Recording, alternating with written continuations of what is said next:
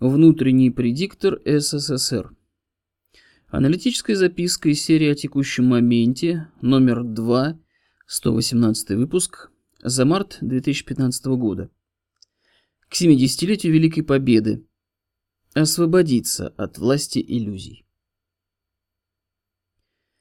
И в юго заметает вражьи кости, обломки перемолотой армады, бегут, бегут непрошенные гости от молнии, разящей Сталинграда. Они прошли под триумфальной аркой и сену осквернили серным смрадом. Поганили Париж гортанным карком, чтобы подохнуть здесь, под Сталинградом. Они топтали Прагу сапогами и шли по воплям и слезам парадом, но втоптаны теперь навеки сами в сугробы, в чернозем под Сталинградом. Они изгадили и заморали античную голубизну Эллады, но в час разгула верили едва ли, что час расплаты ждет у Сталинграда. И растерзав Испанию, Гороттой они сдавили горло Серенаде, испепелили землю Дон Кихота, но сами стали пеплом в Сталинграде. Голландию тюльпанов и каналов они крушили бомбы и прикладом, но вот чернеют трупы каннибалов в заснеженной степи под Сталинградом. Расплавили, злорадно завывая, как волки, близко чующую стадо, а не снега Норвегии, не зная, что скоро им скулить у Сталинграда. Да здравствует твой непокорный ветер, который воспоют еще баллады. Да здравствуют твои стальные дети и правнуки стального Сталинграда. Да здравствуют бойцы и комиссары, богатыри, которым нет преграды, и солнце в небе пышущее яро, и лунный свет ночного Сталинграда. Пабло Неруда. Новая песня любви к Сталинграду. Примечание. Полный текст смотрите по ссылке, приведенной в печатной версии настоящей работы. Конец примечания. Мартовские иды 2015 года открыли совершенно новый период в истории информационных войн. Он будет характеризоваться тотальной ложью с Запада таких масштабов, что ложь Третьего Рейха по ведомству Геббельса будет выглядеть в сопоставлении с ложью Евросоюза и его хозяев невинными детскими сказками. Этот процесс вброса беспрецедентной лжи Запада будет усугубляться широким распространением интернета в обществе и отсутствием в системе образования культур Запада и Востока методологии познания, то есть развлечения правды и лжи. Избыток информации, как лживой, так и достоверной, при отсутствии методологии извлечения из этого потока информации действительно необходимой обществу для разрешения его проблем при наличии интернета, равносилен полному отсутствию информации. Это обстоятельство впервые ставит человечество перед вопросом о жизни и смерти, поскольку лжи во спасении не бывает. И даже истина, став безрассудной верой, вводит в заблуждение и ведет к погибели порабощенных ею зомби. Жить в плену иллюзии опасно. Это касается и представления об историческом прошлом, и представления о текущем настоящем, на основе которых вырабатывается политический курс на будущее. Особое место в этой проблематике занимает Вторая мировая война XX века и Великая Отечественная война, как ее составляющая, а также и их глобальные политические последствия, которые продолжают оказывать свое воздействие на формирование будущего Европы, России, человечества в целом. Хотя эта тематика в детальности может быть освещена только в толстых книгах, но суть вопроса может быть представлена в нескольких кратких тезисах. Первое. 9 мая 1945 года СССР и США при саботаже ведения войны со стороны Великобритании примечание преданный британским адмиралтейством конвой PQ-17 затягивание с открытием Второго фронта против Германии до 1944 года и тому подобное. Конец примечания. Победили Евросоюз-1. Примечание. Против СССР в войне участвовали воинские формирования Италии, Румынии, Венгрии, Испании, Финляндии. Экономика всей Европы работала на нужды Третьего Рейха. Сопротивление в большинстве оккупированных стран Европы и в государствах-союзниках Рейха по своей численности и интенсивности боевых действий против фашистских и коллаборационистских режимов несопоставимо с партизанским движением и подпольем на оккупированных территориях СССР. Польша после Мюнхенского сговора фактически была союзником Третьего Рейха, что выразилось в совместном уничтожении Чехословакии войсками Вермахта, Польши и Венгрии. До 30 июля 1941 года иммигрантское правительство Польши юридически было в состоянии войны с СССР.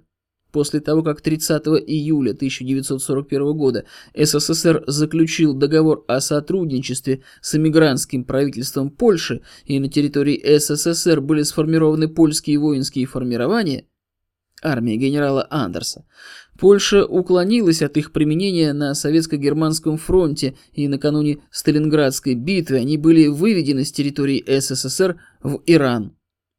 Народное войско польское было создано на территории СССР в 1943 году из числа тех поляков и советских граждан польского происхождения, которые уклонились от вступления в армию генерала Андерса. Конец примечания. Созданный Гитлером под патронажем прежде всего той же самой Великобритании в целях окончательного решения русского вопроса, лишения России суверенитета, уничтожения избыточного населения, эксплуатации ее природных ресурсов и остаточного населения. Второе. Уинстон Черчилль не был удовлетворен итогами разгрома Третьего Рейха и реорганизации Европы на основе Ялтинских договоренностей. Февраль 1945 года и уже в мае 1945 затеял разработку плана «Немыслимое». Примечание. Смотрите ссылку на интернет-ресурс, представленную в печатной версии настоящей работы. Конец примечания. Войны Великобритании, США, армий европейских государств и гитлеровских недобитков, части вермахта, сдавшиеся британцам, были только разоружены и продолжали нести службу, но не были расформированы. Против СССР. Третье. К этому времени президента США Франклина Делано Рузвельта убили. Примечание. Официальная причина смерти Франклина Рузвельта – кровоизлияние в мозг.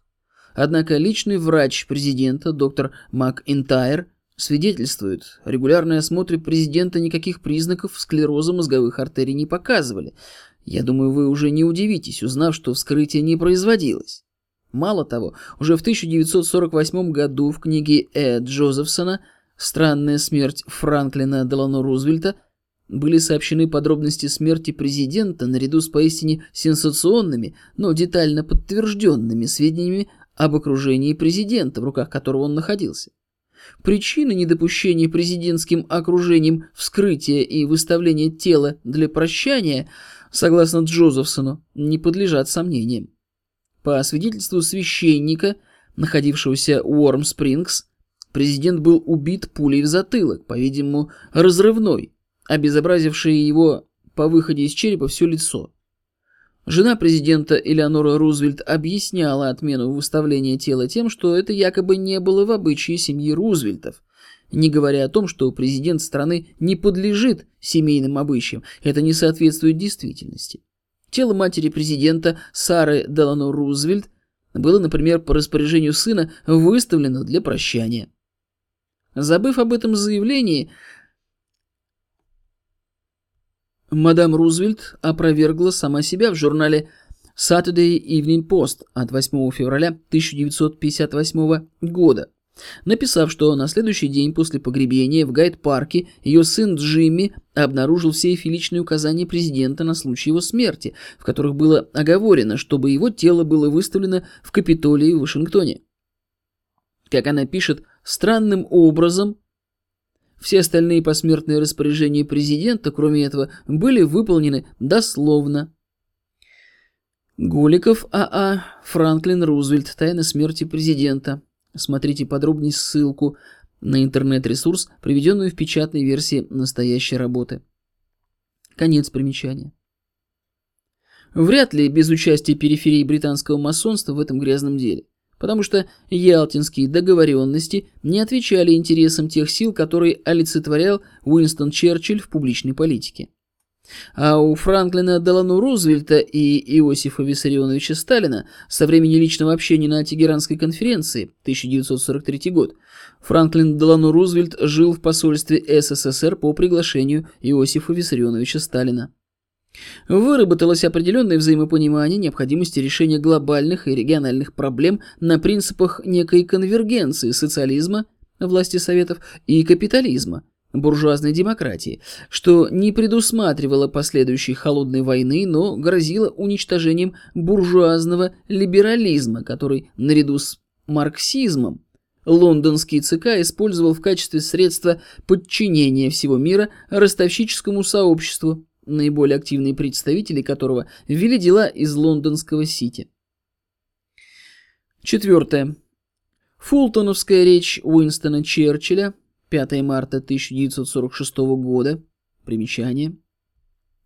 Смотрите ссылку на интернет-ресурс, представленную в печатной версии настоящей работы.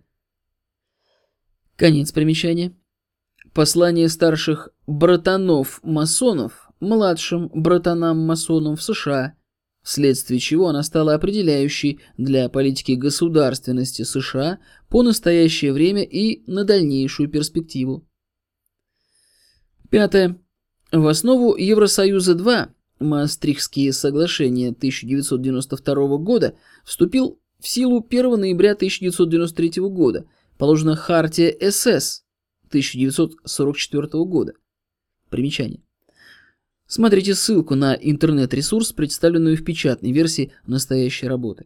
Конец примечания. Что и определяет внутреннюю политику государств-участников. По оглашению, публично, демонстративно, буржуазный либерализм и социал-демократия как вынужденное соблюдение приличий после разгрома Евросоюза-1, созданного Гитлером. А по умолчанию долговременный стратегический курс на возрождение национал-социализма в каждом из государств-участников с целью ликвидации капитализма на основе буржуазного либерализма и либерально-рыночной экономической модели. Поэтому во внешней политике Евросоюза-2, как коалиционного образования государств, ни одно из которых не обладает полнотой суверенитета, все концептуально безвластны поскольку раздавлены библейской концепцией глобализации и структуры государственной власти подконтрольны масонству. Снова доминирует на этот раз не открыто, как в Третьем рейхе, а по умолчанию лозунг «Дранг нах Остен». При этом в Евросоюзе-2 евреи пока признаются полноценными европейцами, а на роль неполноценных евреев Третьего рейха и Евросоюза-1 назначены мусульмане – в том числе и проживающие за пределами Европы и проживающие в Евросоюзе два выходцы из бывших колоний великих европейских держав, вне зависимости от их вероисповедания. Со временем категории неполноценных в перспективе могут быть присоединены европейские евреи и выходцы из государств бывшего СССР, как носители неприемлемых для национал-социализма идей либерализма и так называемого интернационализма.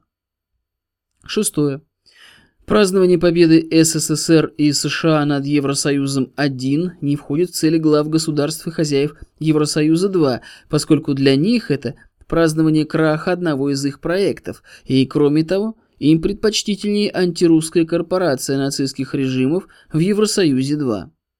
Именно по названным выше причинам руководство Евросоюза-2 в упор не видит маршей бывших эсэсовцев и продолжателей их дела в государствах Прибалтики и нацистских устремлений постмайданного киевского режима, а ряд приглашенных на празднование 70-летия Великой Победы в Москве руководителей государств Запада под разными предлогами заявили о том, что будут праздновать свою победу в другом месте. Седьмое. В пропаганде государств Евросоюза-2 и США в связи с отношением России к нацистскому государственному перевороту на Украине, осуществленному при соучастии в нем спецслужб ряда государств Евросоюза-2 и США, разработка сценариев, подготовка активистов и массовиков-затейников, тайной участие спецподразделений в провокациях и тому подобное, доминирует линия, направленная на отождествление Владимира Владимировича Путина с Гитлером и, соответственно, России с Третьим рейхом. Восьмое. Начата кампания по переписыванию истории Второй мировой войны XX века, истории России, СССР, России и пропаганде новой версии истории в обществах через СМИ и систему образования. Суть переосмысления истории Западом. СССР и Третий рейх одинаково тоталитарные, фашистские, антинародные режимы, угрожавшие свободе всего человечества. Сталин в своих захватнических устремлениях и человека-ненавистничестве готовил освободительный поход Красной Армии в Европу, Гитлер хоть и был неправ в своем отношении к евреям, к Польше, к Чехословакии, к Австрии и другим оккупированным Третьим рейхом странам Европы, но вынужден был начать превентивную войну против СССР, поскольку никто иной, как Сталин, вынудил его к этому своей лицемерной политикой и подготовкой к освободительному походу Красной Армии в Европу. Примечание. Невежественному в аспекте знания истории в полноте и деталях обывателю, неспособному мыслить глобально, политически, это убедительно показали Владимир Богданович Резун, «Ледокол», «День М» и И. Л. Бунич «Операция Гроза». Нашу оценку этих книг смотрите в аналитической записке ВП СССР о книге «Ледокол» Владимира Богдановича Резуна Суворова – включенный в сборник «Интеллектуальная позиция» номер один за 1996 год. Конец примечания. Никакого Евросоюза один не было, а были оккупированные Третьим рейхом отдельные европейские государства, где активно действовало сопротивление, которому помогала Великобритания.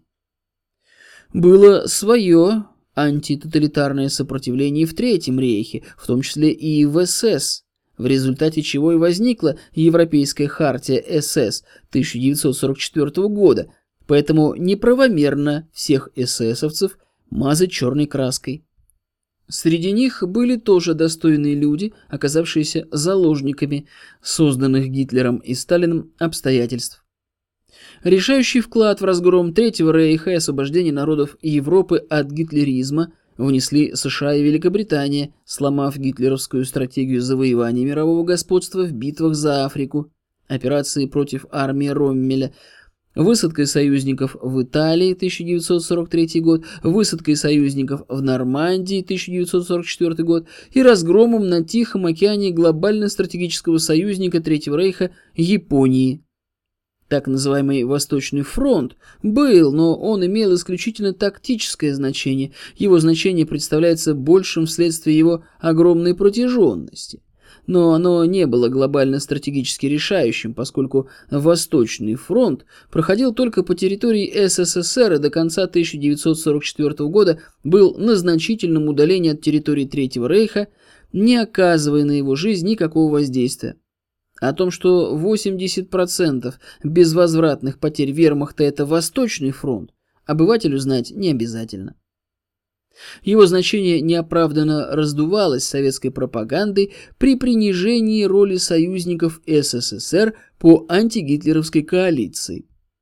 А ныне эту же политику раздувания роли Восточного фронта, принижения роли союзников и фальсификации истории проводит режим Владимира Владимировича Путина, Посмотрите, что при его попустительстве пишут и говорят о роли Великобритании в истории.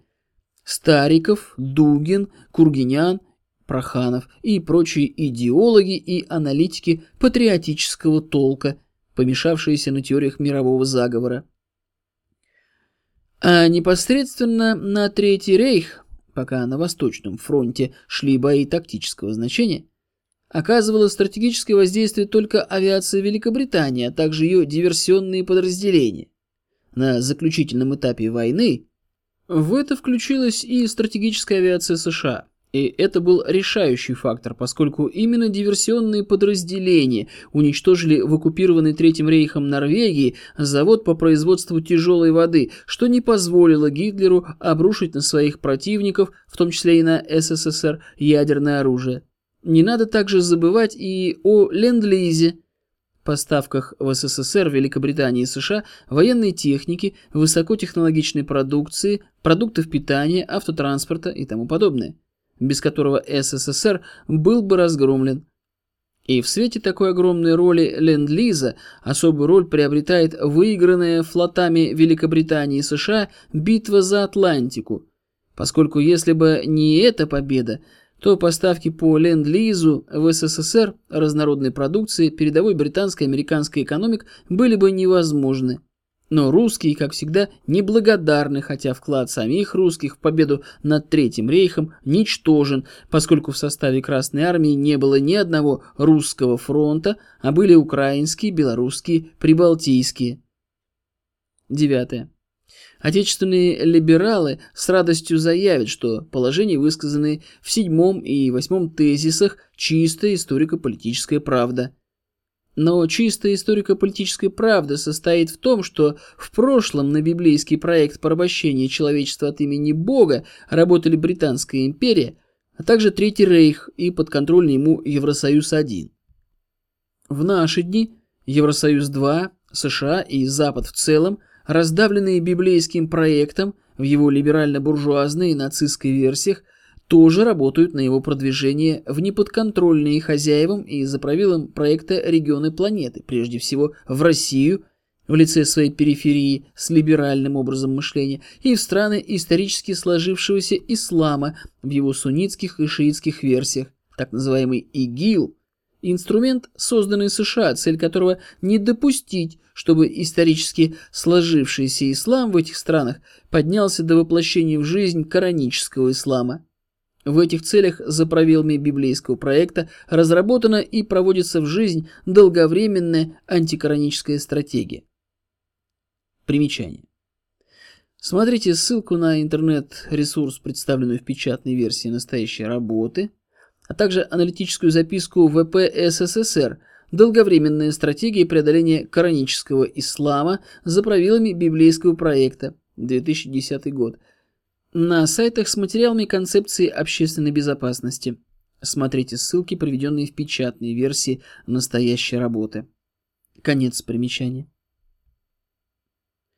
А у цивилизации Руси, России, СССР, России – свое предназначение, неприемлемое для заправил хозяев библейского проекта. Вот они лгут и бесятся. Внутренний предиктор СССР 17-22 марта 2015 года.